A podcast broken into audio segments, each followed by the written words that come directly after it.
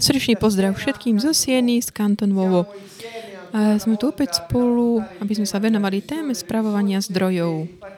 A špecificky dnes večer, ako vidíte už spod nadpisu, budeme sa venovať téme takej svätej cesty. Je to taká téma, mne veľmi taká drahá a verím, dúfam teda, že bude aj mnohým z vás, tých, ktorí počúvate toto video, alebo toto audio. Svätá cesta, čo to znamená?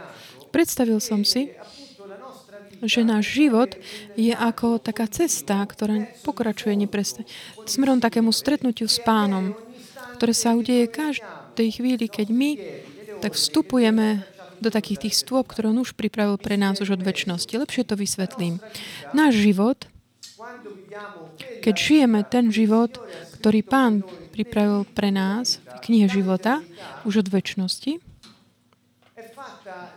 náš život je tak tvorený takými sériami, takým stretnutí, takých momentov stretnutí s Pánom. Aby sme my konali tie veci, ktoré on pripravil pre nás, aby sme ich konali. Čiže vždy, keď my tak uskutočneme, realizujeme to, čo Boh pripravil, aby sme konali v tejto pozemskej dimenzii, to je, ako by sme vtedy sme to konali spolu s ním. A spolu s ním to bude mať aj efekt taký, aký on sám pripravil. To je taký potenciál, tak nestratiť to, čo je v nás.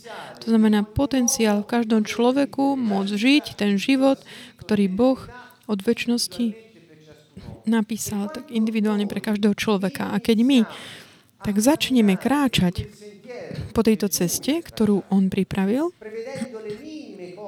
on tak pripravil všetky tie najdrobnejšie veci a ako ich žiť spolu s ním, a v takom stretnutí s našim životom, osudom, ktoré sa deje vždy, keď my žijeme to, čo on... To je taká tá svätá cesta, ktorá nás vedie. A ktorá tak osviežuje náš život. Ktorá tak cítime tú silu, ktorá tak ťahá našu osobu smerom k tomuto osudu, ktorá sa tak obnovuje v jednej chvíli. Žalm 846 nám hovorí o tomto. Aký je šťastný človek, ktorého sila je v tebe a ktorého srdci sú také tie spôsoby cesty, svätej cesty. V tých prekladoch potom vidno svätá cesta, iní hovoria také cesty na Sion, ďalší hovoria o púti. Prečo? Pretože tento žalm spievali pútnici počas toho, ako išli na stretnutie s Pánom v chráme a vystupovali do Jeruzalema. Čiže to bol taký spev, nápev, ktorý toho pútnika, ktorý hovoril, postupne sa približujem k tomuto stretnutiu s tebou, Pane, moja sila. A moja sila narastá, lebo je v tebe. A ja tak horím, potom túžim potom, aby som od ťa mohol sniť. A tie cesty tejto cesty sú v mojom srdci a ja ich strážim si tak v srdci. To znamená, že naše srdce je ako taká mapa tých ciest, ktorá nás vedie. Ak naše srdce je tak obrátené na Pána z celého srdca, máme takú bázeň pre neho, žijeme s ním a pre neho a v ňom, tie cesty nás potom vedú v každej chvíli nášho života na stretnutie, žiť s ním a žiť náš osud tam, kde sme. A s takou silou, ktorú nachádzame v ňom. Toto ja by som to nazvala takéto tajomstvo Božieho kráľovstva. Pre mňa je to takým tajomstvom, pretože učí, že vždy, keď začíname niečo v našom živote, také nové, ak my máme také postoje, ktoré Pán nás naučil, vyučuje, nemôžeme pochybiť, zmýliť si cestu. Že máme akoby tú mapu v našom srdci. Je to niečo výnimočné. A tá sila postupne, ako sa približujem k tomu stretnutiu, k tomu momentu, keď sa realizuje v tejto dimenzii priestoru a času to, čo Boh pripravil od večnosti, to znamená mimo akého času priestoru, o čo viac sa približuje ten svätý čas tej plnosti, ktorom sa realizuje jeho vôľa, pre mňa moja sila narastá. Som tak priťahovaný tým. Narastá, pretože vidím, že prichádza tá chvíľa stretnutia. Cítim to. Tak trošku takto prežíval vlastne ten pútnik tú cestu smerom k tomu stretnutiu. Je taký princíp, ktorý sme tak ohlásili už minulé dnes, čo tak vysvetlíme. počas dnešného stretnutia, je to takýto. Keď teda sa chceš pustiť do nejakej činnosti alebo nejakého podnikania, je to v téme správania zdrojov, je to veľmi aktuálne. Dnes je taký čas, kedy mnoho mladých ľudí sa pýta, čo robiť, ako začať, ako vstúpiť do toho pracovného sveta, alebo ako si tak uchopiť život do rúk v tom zmysle. Je veľa takého strachu, veľa takej pasivity, takého aj znechutenia medzi ľuďmi. Nie len kvôli byrokracii a zákony a podobne, ktoré skutočne sa stavuje takými, že sú takú ťažia.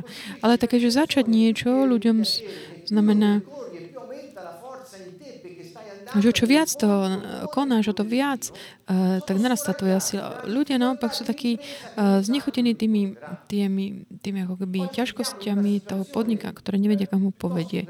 Čo dnes, že žijeme v takej tých ťažkom období, čo sa týka tejto témy. Ja to tak odovzdám, takéto pozor. Keď ty máš začať niečo, nejakú aktivitu, nejakú činnosť, podnikanie, alebo nový vzťah, alebo čokoľvek,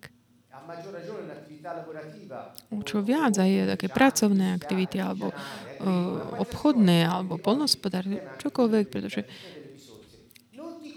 nesústreďuj sa na tvoje také tie prirodzené potreby.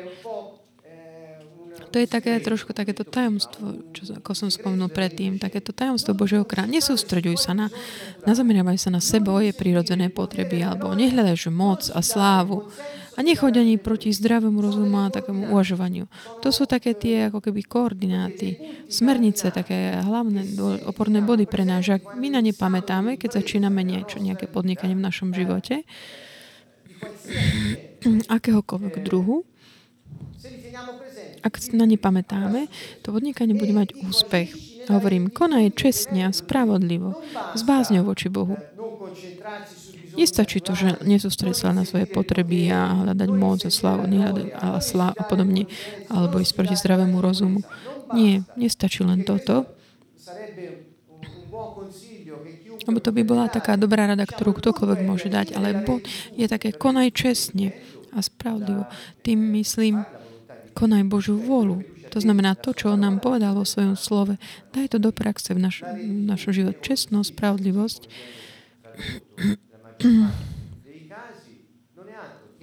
Nie je iné, než taký ten postoj, konkrétny postoj, čo sa týka aj správania človeka, ktorý má bázeň pred Bohom a ktorý koná to, čo Boh hovorí.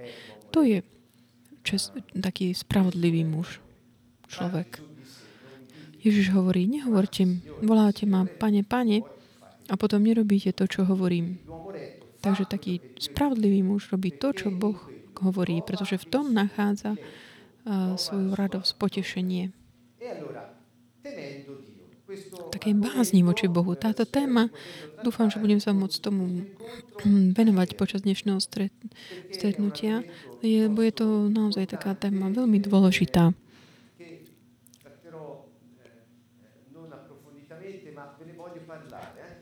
Chcem vám o tom hovoriť, aj keď možno nebudem môcť do hĺbky, ale chcem vám o tom hovoriť, pretože vydať sa na také nejakú činnosť, podnikanie, bez toho by sme konali Božiu vôľu a mali bázeň pred všemohúcim Bohom. To je ako keby, že tak schúz odhadnúť, čo.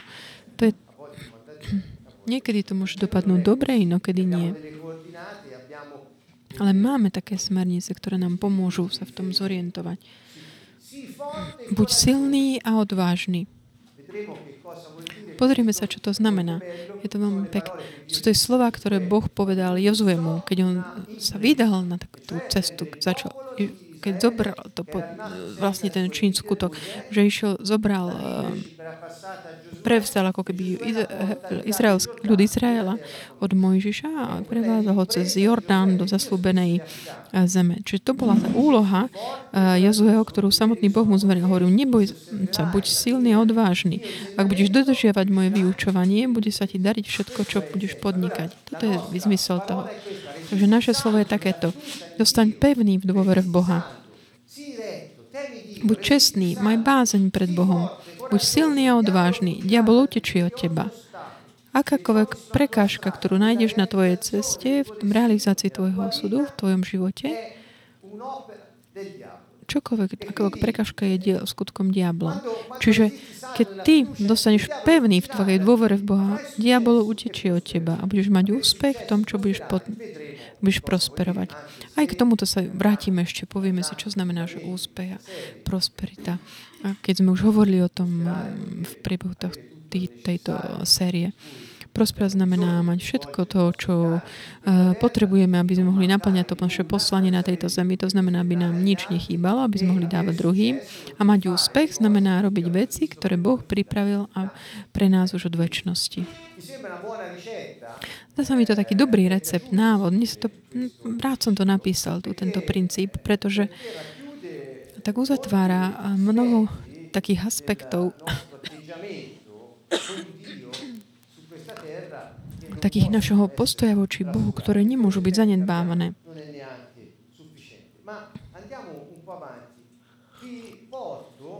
Ideme trošku ďalej. A venujem sa teraz také téme, že vzdoruj prekážkam, že obyčajne prekážky máme tak akože prekračovať, prekonať takým, že preskočiť ich. Ale tú prekážku vidím akoby niečo, čo je, sa postaví pre teba a prichádza, aby ti zabránilo v napredovaní.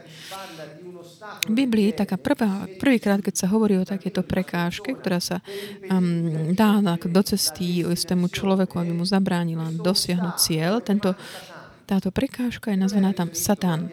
A nevzťahuje sa to na diabla, ale takto sa tam volá Boží anjel. Pretože všetky prekážky, ktoré sa nám tak stavajú pred nás, sú prekážky, ktoré nám chcú zabrániť dosiahnuť náš cieľ. Sa takto volajú. Čiže my potrebujeme vzdorovať tomu tlaku tej prekážky, ktorú máme pred sebou. Pevný v dôvere v Boha. Prišlo mi na mysel, že to najlepšie, čo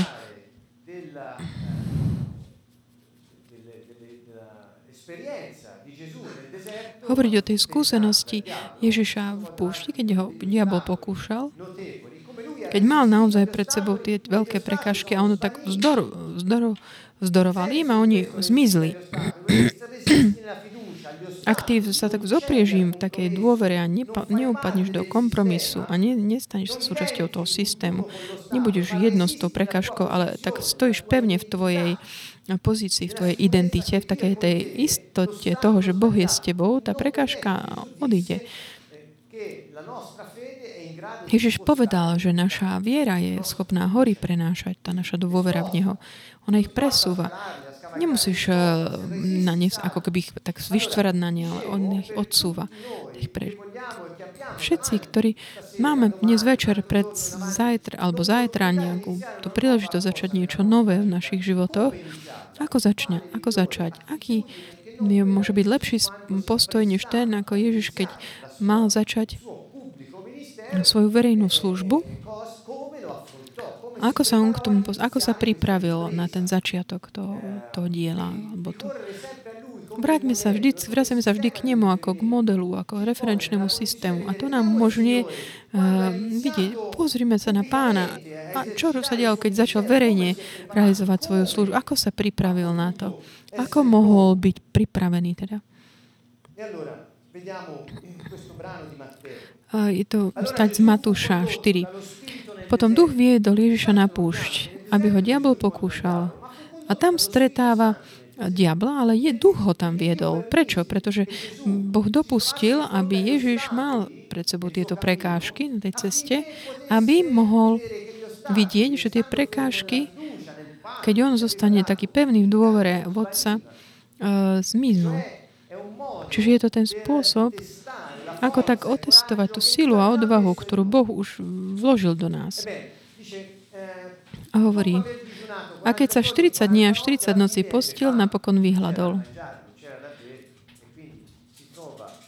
Čiže nemal čo jesť, čo piť, aj taká situácia, že vyhľadol. Tu pristúpil pokušiteľ a povedal mu, ak si Boží syn, povedz, nech sa z týchto kameňov stanú chleby. Keď začneš, že sa vydáš na nejakú novú cestu, nechceš niečo nové, začneš podnikať, konať v tom živote vec, že ako prvá prekážka, ktorú stretneš, bude tá, že uspokojí tvoje prirodzené potreby. To znamená, tvoja stará prirodzenosť, prežitie, jedlo, voda, prístrešok, oblečenie, prirodzené, také tie prirodzené potreby. Tu som v tom princípe napísal, že nesústreď na tvoje prirodzené také tie potreby. Ak ty chceš začať niečo nové v tvojom živote, nemyslím to len podnikanie, ak to chceš robiť, alebo chceš uspokojiť svoje prirodzené potreby, to ťa povedie mimo tej také správnej motivácie.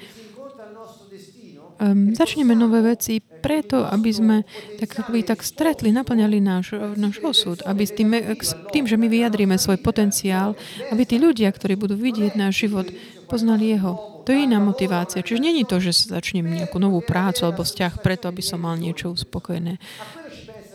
Nie, o to sa stará Pán. Matúš 6:33. Hľadajte najprv Božie kráľovstvo, jeho spravodlivosť, všetko ostatné vám bude pridané.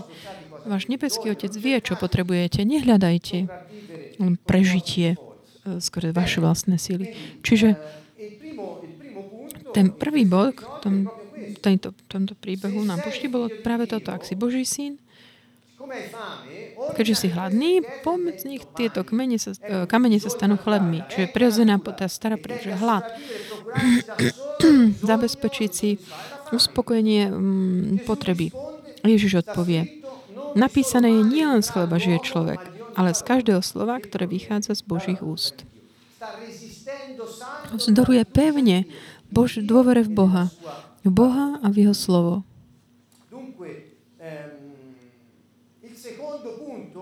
Druhý bod je takýto.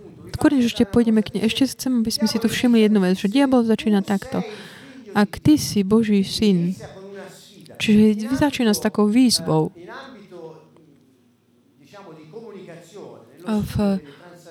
v takejto oblasti štúdia takých transakcií, čo sa týka komunikácie s ľuďmi, taká tá veta, takže ak si Boží syn, dá charakterizu ako taká výzva a je za tým taký bočný úmysel za tým, pretože diabol ako keby tak dáva, pochybuje od identite toho človeka, aby tak vzbudil v tom druhom človeku takú tú reakciu. Ja ti ukážem, kto som, a uvidíš, že ukážem, aby tie kamene sa stali tam. Čiže v tej diabolskej komunikácii je taká ten božný úmysel.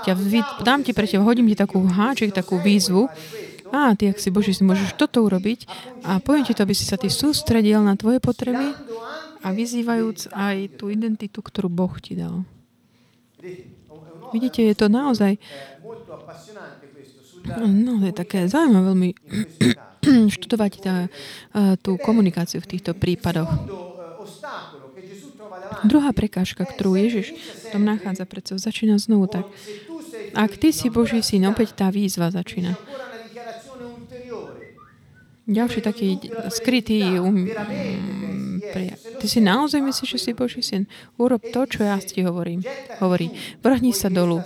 Veď je napísané, svojim anielom dá príkaz o tebe a vezmu ťa na ruky, aby si si neudielil nohu o kameň.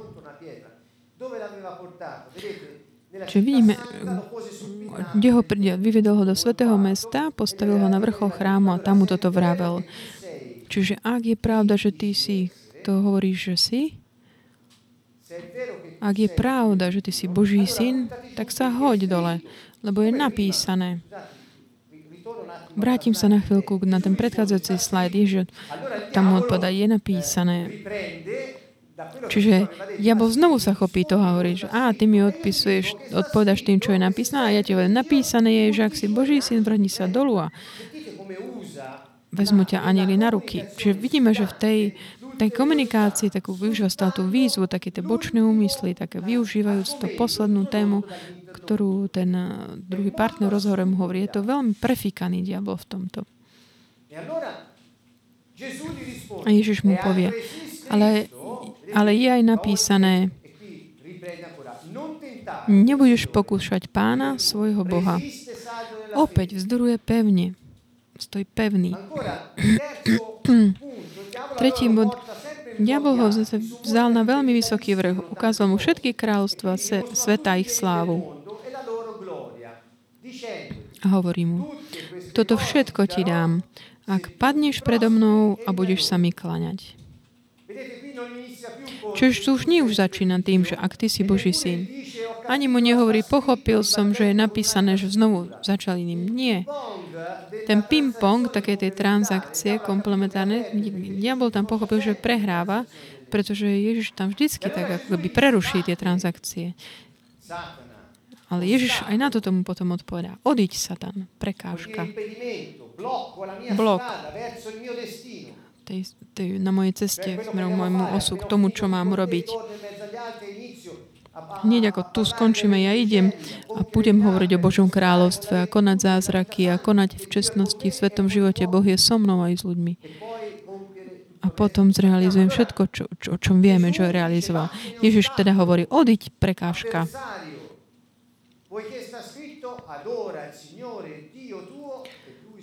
Lebo je napísané, Pána, svojho Boha budeš uctievať a jedine jemu budeš slúžiť. Čiže on naďalej odpovedá skrze písmo. Toho diabol opustil a prišli anjeli a posluhovali mu. Čiže čo sa tu udialo? Diabol tak zdoroval pevný vo viere, v dôvere v Boha a jeho slovo a diabol vo tých troch pokusoch tak akoby sa zmizne, odíde. Čiže my nie sme pozvaní akoby naháňať sa za prekážkami. Vždy, keď mi poviem, začnem nejakú aktivitu, nejaké podnikanie, niečo nové v mojom živote, či už vzťah alebo práca a tá cesta je plná prekážok, pýtajme sa predovšetkým, čo sme povolaní robiť, ako môžeme vzdorovať tým prekážkám, či ich máme preliezať alebo čo. Ako ten, ktorý keď chce otvoriť nejaké zavreté dvere, že búcha do nich hlavou, alebo zostaneš taký pevný v tvojej identite a odpovieš pevným dôvere, kým tie prekážky nezmiznú. Čo môžeme povedať? Keď sa pozrieme na tento Ježišov príklad, tak vidíme, že to je tá druhá možnosť, že proste tak pevne stáť, ktorá nám umožní nájsť našu cestu. Nepriateľ, táto prekážka, čo to znamená? Pamätáte si, keď Ježiš povedal Petrovi, Satano, odíď odo mňa. Pretože Peter mu povedal, že keď Ježiš teda oznámil, že musí zomrieť, a Peter mu povedal, nie, nech sa to nestane, to sa nesmie stať, Pane. Pretože sa bál, že príde od drahého priateľa. A Ježiš mu povedal, odíď preč, Satan. Pretože si na pohoršenie, pretože ty nezmýšľaš ako podľa Boha, ale ako ľudia. Túto vetu naozaj tak veľmi silno cítim, pretože takéto odiť Satán, to nebolo, že by nazval Petra diablom, ale to bola, že prekážka na tej Ježišovej ceste smerom k jeho osudu. Bola prekážka. Choď preč. Ty si mi prekážkou. To slovo pohoršenie, skandalo, znamená také ten kameň, ktorý zakopnem, taká prekážka znovu.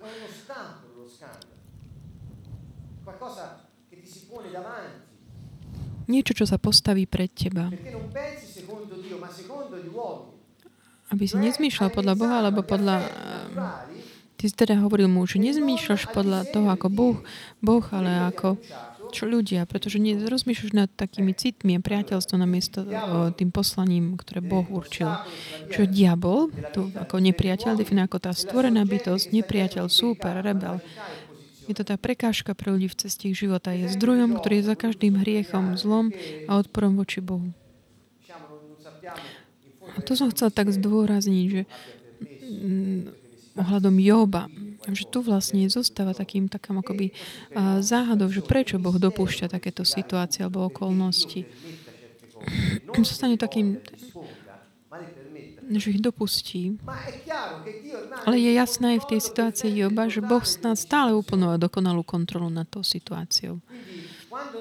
Čiže keď máme pred sebou nejaké tieto prekážky, keď stojíme pevní v dôvere, v bázni pred Bohom a žijeme čestne, konáme to, čo Boh hovorí a máme bázeň, tak trvám na tom, že máme takú bázeň pred Bohom. Tá prekážka zmizne. Stratí sa. Prečo? Pretože Boh má kontrolu. Pozývam všetkých, aby si prečítali celú knihu Joba. Nečítajte len niektoré časti. bez toho, aby ste prišli až po ten koniec, kde je ten koniec tej... Keď hovorím, že Boh má kontrolu nad všetkým, je to preto, lebo v tej knihe jednoznačne vidno, že Boh mal taký vyšší, širší plán. Tu máme niektoré také odvolávky na...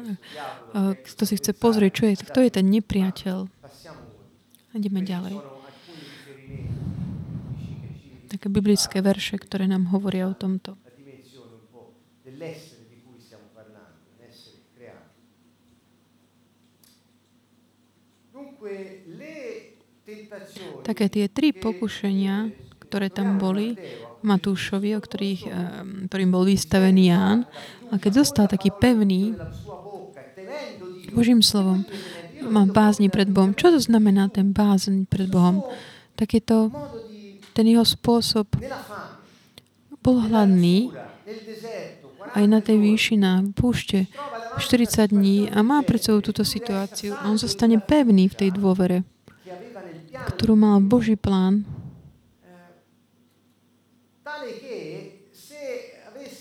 Až tak, že on vie, že keby podľahol tomu, tak by vlastne bol zničený celý ten projekt, plán, ktorý Boh od večnosti pripravil pre neho aj pre celé ľudstvo. Čiže Božia bázeň je niečo, čo nás vedie k takému, že tak ako keby mať takú bázeň, strach, že by sme nectili Boha a jeho vôľu pre nás. Budeme o tom ešte hovoriť. Ale je to veľmi dôležitá téma.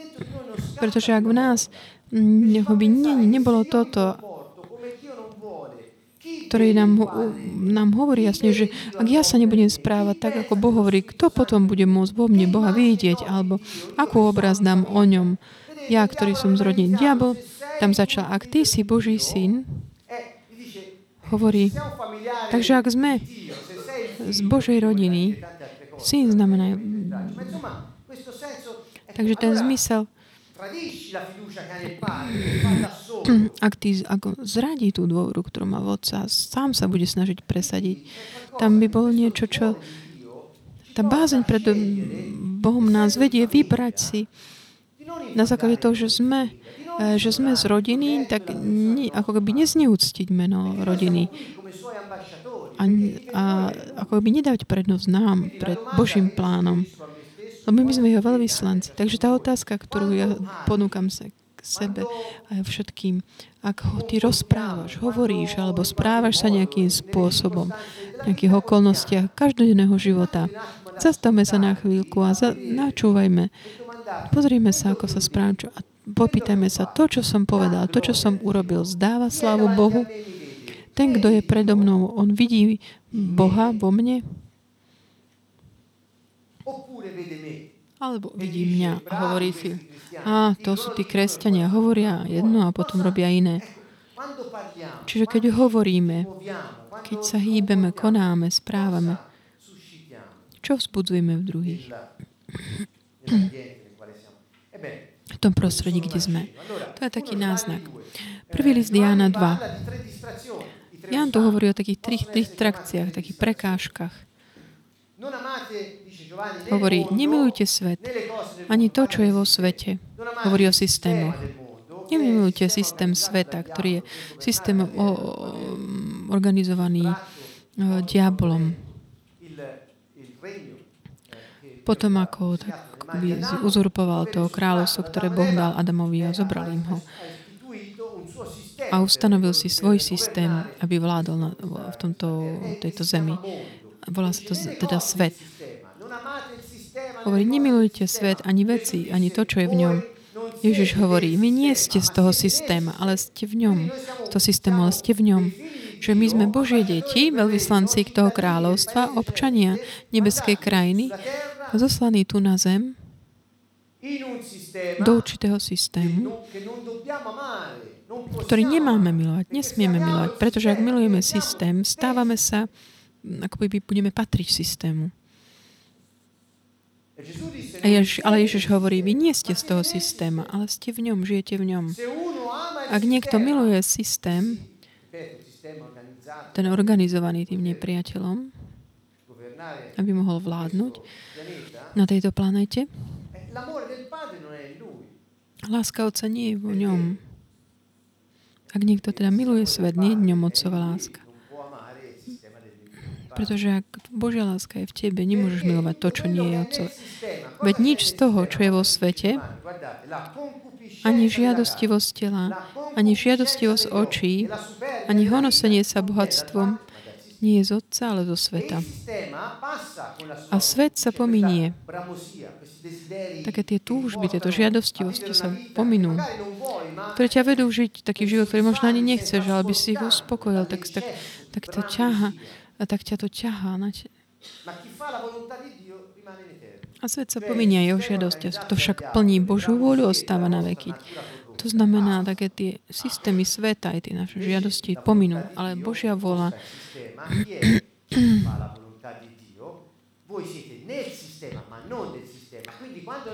ten, kto plní jeho vôľu, aj keď je v systéme, ale koná Božiu vôľu, ten systém organizovaný nepriamo tam stráca svoju silu. Padá. Čiže tieto tri aspekty sú také tie aspekty, o ktorých som hovoril vo vzťahu k tými pokušeniami na púšti, ktoré boli stavené Ježiš. Lebo sú to tie isté aspekty. Ježiš na púšti, Ješua. Ješua je skutočné meno Ježiša. Ježiš je taký preklad, taký z gréčtiny, ale jeho meno bolo Ješua. Ješua na púšti a porovnané to s tým pokušaním Eva v Edene. Že aké boli tie tri pokúšania, také tie túžby, alebo starej prirodzenosti, tá žiadosť je starej prirodzenosti, takéto, že kameň a chlieb, také dobré na jedlo. Rovnako je tá Eva v Edene bola pokúšaná hadom, ktorý hovorí. Je ukázal, že to ovocie je dobré k jedlu, chutné. Čiže také to isté, ohľadom jedla. Niečo, čo tak ťahá, alebo uspokuje tú potrebu, takže nasýtiť sa vecami. Ďalej je taká túžba očí, takéto žiadostivosť očí. Keď Ježišovi navýšili a ukázali mu kráľovstva, aj čo sa týka Evy, tak tiež tam bolo, že pekné na pohľad to ovocie. A diabol Ježiš hovorí, pozri, všetky tie kráľovstva, ich sláva. To je to istá vec. A ďalej je pýcha života. Taký ten skok do prázdna. Hoď sa dole. Tá pýcha života, čo sa týka toho pokušania Evy, bola taká žiadúce, aby mala vedomosť poznať. Ja budem vedieť, čo je dobré a čo zlé, bez ohľadu na to, čo myslí Boh. Čo sú tie tri aspekty, ktoré sa potom opakujú aj v Lianovom liste. Žiadostivosť tela, to sú tie túžby starej prírodzenosti. Žiadostivosť očí, to sú tie túžby očí. Pekné na pohľad. Kráľovstvo, sláva. A ďalej je takéto honosenie sa, bo to je tá pýcha života. Takéto vyzývať Boha. Že ty si ako on, môžeš si ho použiť, ako ty chceš. Hovorí, že keď ty hodíš sa dole, jo, anjeli ťa ponesú. Čiže použi Boha a urob si to, čo ty chceš. To by bol taký pyšný spôsob. Čiže keď sa vydávame na také konanie, chceme konať novú vec v živote, veľmi jasné, že máme pred sebou tieto tri takéto rozptýlenia, distrakcie, ktoré vždy nám budú ponúkané také tieto tri veci. Stále to chcem zopakovať. Opakujem to. Sú to takéto, že nasledovať také tie naše potreby prirodzené, aby sme boli uspokojenie na prežitie, potom ďalej uspokojiť takúto túžbu také tej moci a toho, po čom oči môžu túžiť. A to také, čo je taká pýcha života, také to znamená vzývať Boha, taká tá ako ísť proti zdravému rozumu a snažiť sa hľadať takú tú našu silu bez ohľadu na Boha, aby sme mohli aj proti prirodzeným zákonom sa stavať. Tieto veci vždy budú pred nami, okrem iných, ale tieto tri hlavné ako taký vzor. Čiže keď sa vrátime k nášmu princípu, vidíme, že keď sa chceš pustiť do nejakej činnosti, nemyslím to len ekonomickú činnosť, ale napríklad vzťah. Nesústreďuj, nezamierávaj sa na tvoje potreby. Prečo vstupuješ do toho nového vzťahu? Aký je dôvod? hľadáš uspokojenie tvojej potrebu, takú potrebu citu, alebo iné potreby, alebo je tam taká motivácia založená na bázni Božej pred Bohom, jeho slova. Keď sa vydávaš na takú niečo ekonomické, napríklad nehľadáš moc alebo slávu, videli ste tie kráľovstva, sláva. Pretože keď ty niečo začneš, zdá sa ti, že si tak vysoko, vyššie, než si bol predtým. Myslíš, že vidíš ďaleko a cítiš sa silný, aby si mohol túžiť po všetkej tej moci, čo je okolo. To je pokušenie. A nie je také, že po takému proti zdravému rozumu. Kde sa ty hodíš do tého prázdna? Ako by... Hoď sa ty do toho, však Boh Pán ťa potom sa o teba postará. Kde sa tak házeš do toho prázdna? Skôr, než staviaš väžu, nevyrátaš si, či máš na základy. A keď ideš do vojny, spočítaš si, či máš na to. Používaj takú normálnu opatrnosť. Nemôžeš tak vzývať Boha, vyzývať ho. Že keďže ty si mysliaci, že keďže si dobrý, on ťa má rád, tak ty, keď sa čokoľvek sa hodíš, tak on ťa príde potom zachraňovať. Tak hovorím také aj slobodne, tak voľne hovorím, aby sme si tak kládli otázky. Ako vidíte, vždy sa vraciame k tej motivácii. Už nemám veľa času. O bázni Bože budeme hovoriť na budúce, lebo myslím, že nemôžem to nechať, túto tému.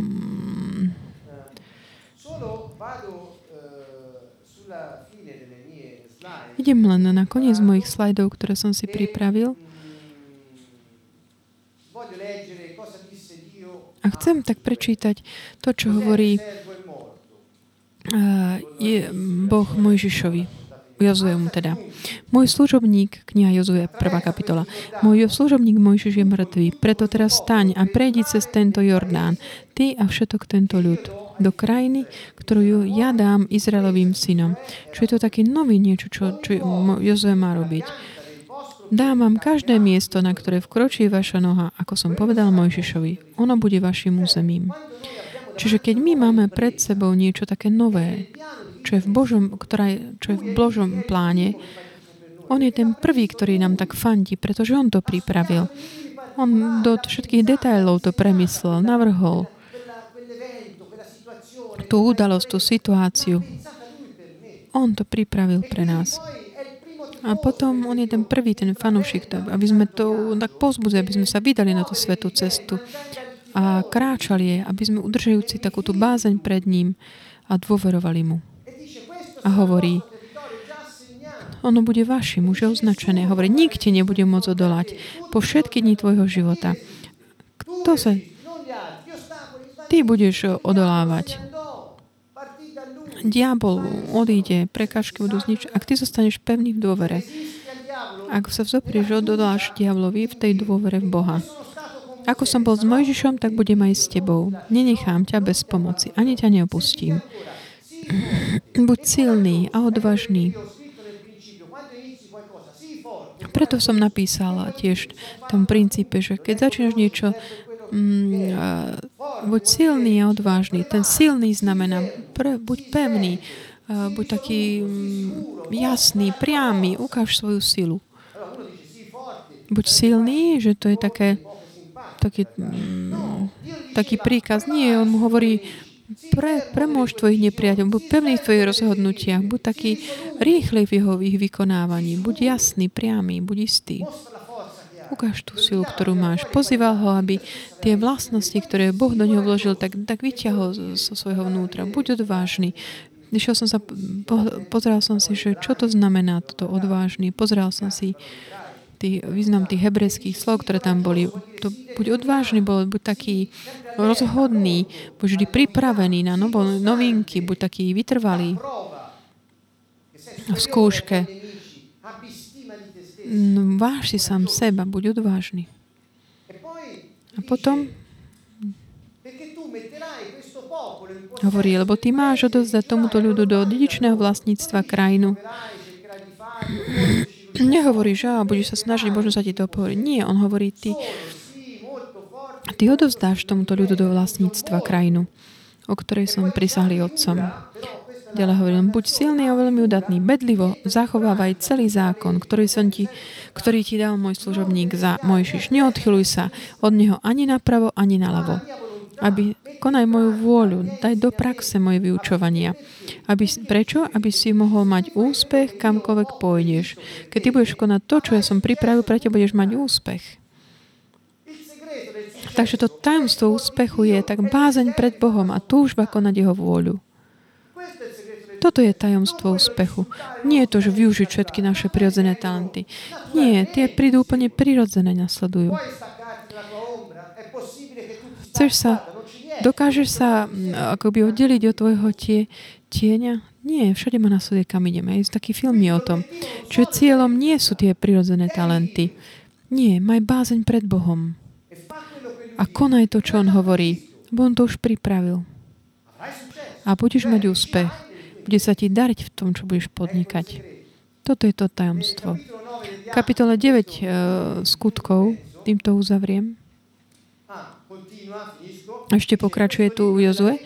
Nech sa nevzdialuje kniha tohto zákona od tvojich úst. Premýšľaj o nej deň i vodní v noci, aby si bedlivo zachoval všetko, čo je v nej napísané. Potom budeš prosperovať, to znamená, bude sa ti dať všetko tvoje podnikanie a budeš mať úspech. Čo znamená? Vydaj sa na tú svetú cestu a to tých stopách, ktoré Boh už pripravil pre teba. Tú mapu máš v srdci.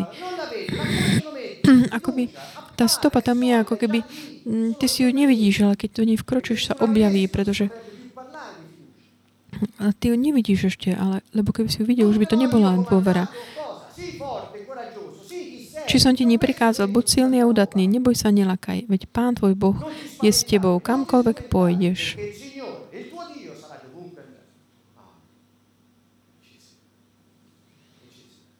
Úžasné. Toto je, keď my začneme niečo nové v našom živote.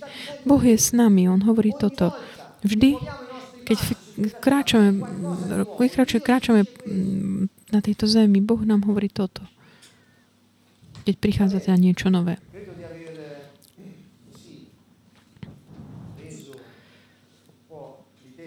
Myslím, že takto sme si tak priblížili to, čo som chcel povedať dnes večer. A chcem sa tu zastaviť. Jednoducho, tak pozývam všetkých tak znovu tak uvažovať nad tým, na to vstáte o Ježišovi na púšti, o tej téme tých prekážok, ktoré sú pred nami, a ktoré potom zmiznú, keď zostávame pevní v takej tej dôvere a tej téme takej čestnosti. Konať Božiu vôľu, konať to, čo Boh hovorí. To nás privádza k takému konať to, čo Boh chce. Hovoril som, že prirodzené na darie nás budú nasledovať, kamkoľvek pôjdeme. Oni nás neopustia. Môžeme ich tak vycibriť, ale neopustia nás. Aby sme mohli tak vycibriť to, čo máme tendenciu konať. Problém je, či máme bázeň pred Bohom alebo nie.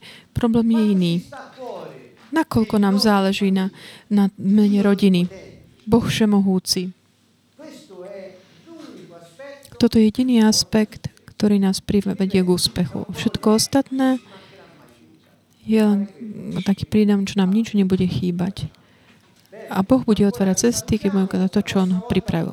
Srdečne vás zdravíme, na budúce prehlbíme túto tému svätej, takej bázni pred Bohom.